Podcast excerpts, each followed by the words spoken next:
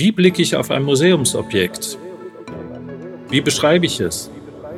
Herzlich willkommen im Zeppelin Museum Friedrichshafen und zum Podcast Sag mir, was du siehst. Claudia Böhme ist Historikerin und Kunstpädagogin und stellt uns Fragen aus ihrer Perspektive als blinde Person zu unseren Objekten aus Technik und Kunst. In dieser Folge stehen wir mit Ina Neddermeier, Kuratorin und Leiterin der Kunstabteilung, vor dem Gemälde der Vanitas von Otto Dix. Ja, das ist ein Exkurs oder ein, eine Betrachtung eines Bildes von Otto Dix. Und ich würde gern anfangen mit der Frage, wie kamen Werke von Otto Dix hier ins Zeppelin-Museum? Es gibt ja doch mehrere Werke des Herrn Dix hier in der Sammlung. Und so meine persönliche Verortung wäre, nee, Otto Dix am Bodensee, ich würde ihn da nicht einordnen, sondern eher in Berlin. Aber vielleicht liege ich da total falsch. Also wie, wie kam oder wie kommt das, dass das Museum so viel Gemälde von Otto Dix besitzt? Ja, Otto Dix wird natürlich erstmal mit den Großstädten assoziiert, also mit Berlin, mit Dresden, mit Düsseldorf, wo er lange gelebt und gearbeitet hat. Er hat aber tatsächlich ab 1933 am Bodensee gelebt und ähm, war hier auch bis zu seinem Tod 1969, also hat wirklich eine ganz lange Zeit hier verbracht. Und deswegen wurden eben auch zahlreiche Werke für die Sammlung angekauft, weil es eben auch darum ging, die Künstler in der Region in der Sammlung vertreten zu haben. Und so sind nach und nach dann immer mehr Werke von Otto Dix in die Sammlung gekommen. Also man könnte sagen, wir sind hier in einem zweiten Teil des Zeppelin-Museums, weil das Museum stellt eben zum einen Dinge aus, die mit Zeppelin, Flugreisen, Flug und so weiter zu tun haben und in einem anderen Teil eben tatsächlich auch Kunstwerke. Der Raum, die Räume, in denen Kunst ausgestellt ist, ist es eine dauerhafte Ausstellung oder ist jetzt genau das, was hier hängt und aufgestellt ist, nur für eine gewisse Zeit ausgestellt? Also es war eigentlich mal als eine Wechselausstellung geplant, die Ausstellung Eigentum verpflichtet, in der wir uns kritisch mit der eigenen Sammlungsgeschichte beschäftigen, wo wir Provenienz erforscht haben. Und das war eigentlich erstmal nur für ein halbes Jahr geplant, diese Ausstellung. Aber tatsächlich war der Erfolg so groß und wir mochten die Ausstellung auch, selbst sehr, sehr gerne, dass wir gesagt haben, die wird jetzt erstmal zur Dauerausstellung.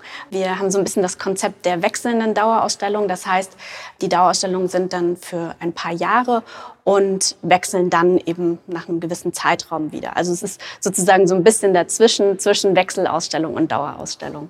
Und dann kann es ja auch sein, dass sich eben in Hinsicht Provenienz auch Sachen tun und verändern. Also von den Dingen, die hier stehen.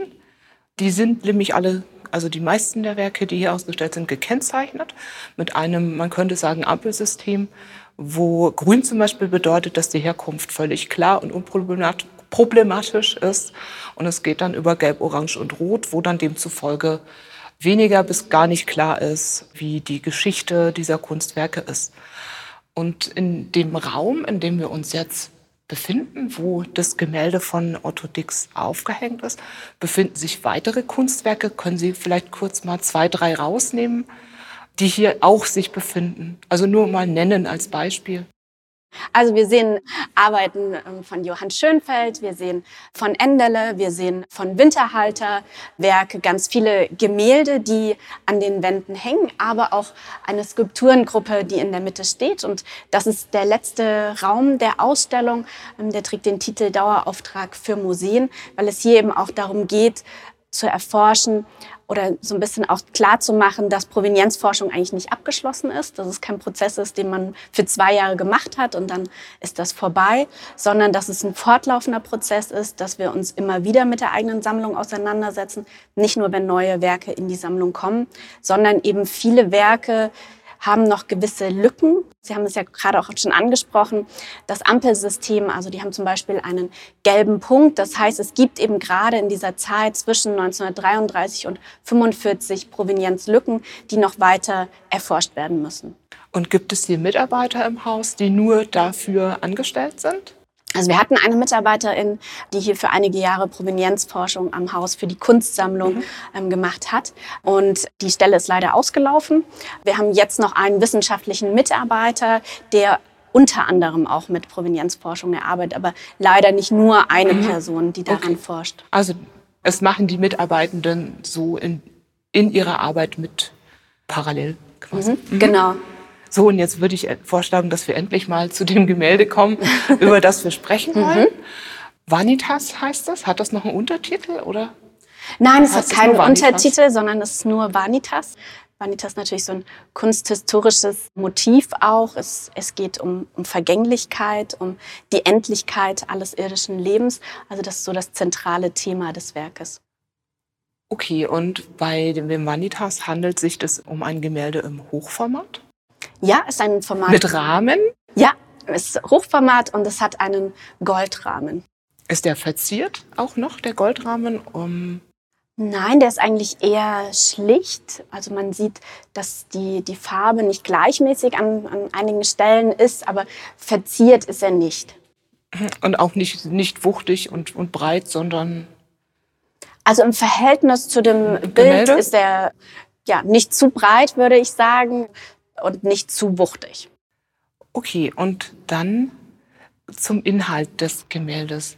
Da dürfen Sie jetzt einfach mal loslegen und vielleicht damit beginnen, was Ihnen an dem Gemälde zuallererst auffällt, ins mhm. Auge springt sozusagen.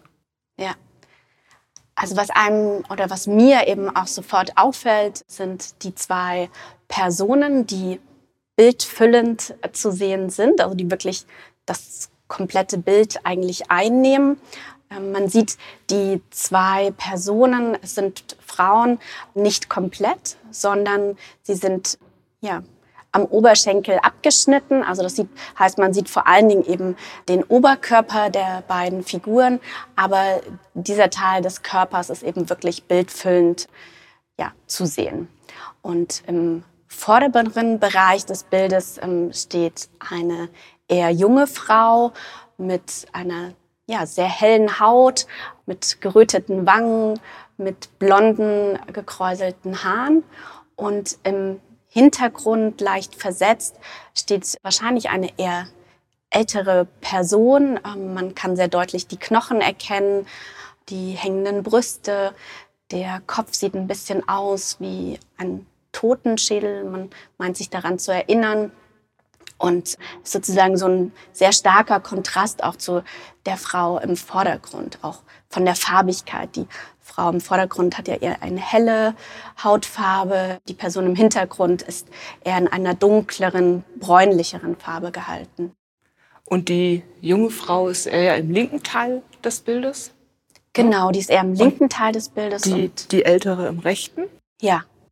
Und hat das einen Hintergrund erstmal noch? Oder ist der Hintergrund einfarbig und spielt eigentlich gar keine Rolle?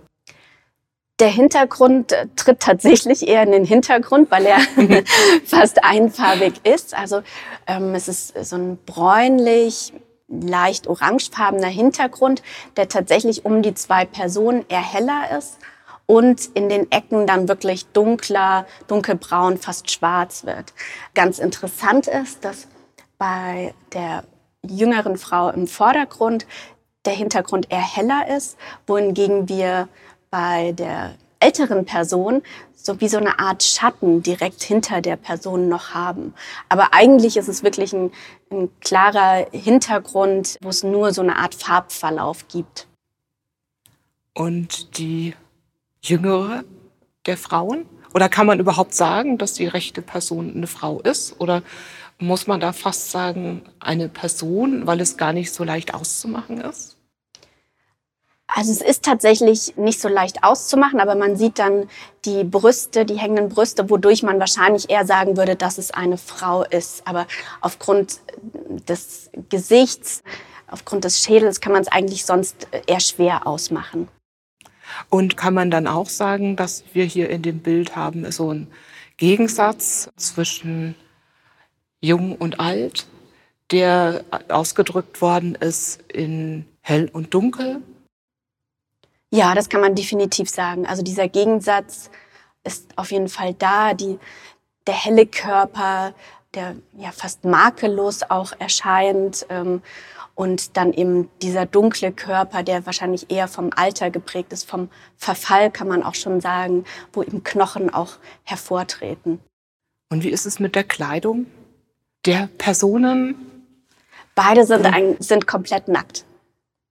Das heißt, wir haben ja okay. wirklich zwei Aktdarstellungen und äh, man kann die Scham, die Brüste, alles sehen. Und kann man, haben die einen Ausdruck, strahlen die etwas aus an, an Emotionen über die Gesichter? Also man kann sagen, dass die vordere Frau, die hat so ein, so ein leichtes Lächeln, aber es ist irgendwie so ein gebrochenes Lächeln. Es hat fast was Kesses, was, ja, sie schaut einen so ein bisschen auch herausfordernd an. Und insgesamt ist die Haltung der Person auch, ja, fast so ein bisschen stolz, kann man sagen. Also die Brust ist auch leicht nach vorne gerückt, die, die Arme auch ein Stück weit nach hinten. Also es hat eine sehr sich öffnende Haltung. Also auch geraden Rücken. Ja, fast so ein bisschen auch ein Hohlkreuz, also mhm. dass sie eben so, ja, sich wirklich auch stolz, kann man sagen, präsentiert. Ja. Und die ältere Frau, Person im Hintergrund, die ist eher zusammengezogen, eher ein bisschen wie mit einer Art runden Rücken, wie eine Art, man sieht keinen Buckel oder den Rücken wirklich, aber man hat das Gefühl, die fällt eher in sich zusammen. Der Kopf ist leicht gesenkt, also es hat eine ganz andere Körperhaltung als die Person, die Frau. Strahlt dann die, die ältere Person sowas wie Hinfälligkeit oder Gebrochenheit aus? Oder wäre dann eine andere Emotion noch passender dafür, für die ältere?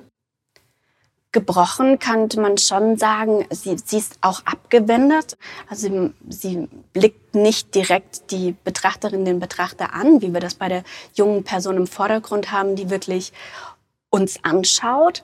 Die Person im Hintergrund ist eher in sich zurückgezogen, ja, fast so ein bisschen gebrochen, in sich, ja, in sich ruhend, in, in sich gewendet auch, abgewendet, ja, einfach so ein bisschen abwesend auch.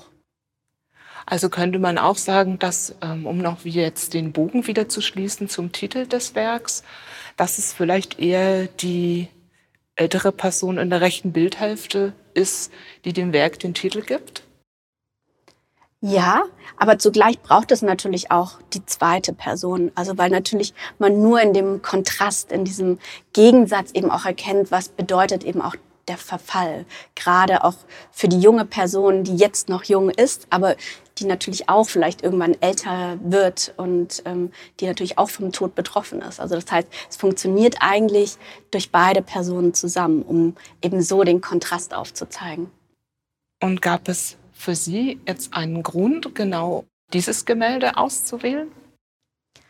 Ja, also das, das Bild ist tatsächlich für das Werk von Otto Dix sehr wichtig. Und das ist auch so ein gewissermaßen Highlight von der Sammlung, was auch von viel von Besucherinnen und Besuchern nachgefragt wird, weil man hier eben auch sehr, sehr schonungslos sieht, wie Dix eben auch Frauen porträtiert hat. Er hat ja Frauen in unterschiedlichen Formen, Altern dargestellt. Und das ist eben so dieser sehr radikale Blick auch von Otto Dix auf den, auf den Frauenkörper. Und das Motiv der Vergänglichkeit wird eben hier sehr prägnant umgesetzt. Und deswegen haben wir es eben auch ausgewählt, weil es für Otto Dix auch ein wichtiges Werk von ihm ist. In welchem Jahr ist denn das entstanden? Das ist 1932 entstanden. Da war er noch in Dresden tatsächlich und hatte da die Professur auch an der Kunstakademie. Und 1933 ist er dann an den Bodensee gekommen. Dann bedanke ich mich für das Nahebringen der Vanitas von Otto Dix. Sehr gerne. Das war Sag mir, was du siehst aus dem Zeppelin-Museum Friedrichshafen mit Claudia Böhme. Gefördert wird das Podcast-Projekt vom Zentrum für kulturelle Teilhabe eine Einrichtung vom Ministerium für Wissenschaft, Forschung und Kunst Baden-Württemberg.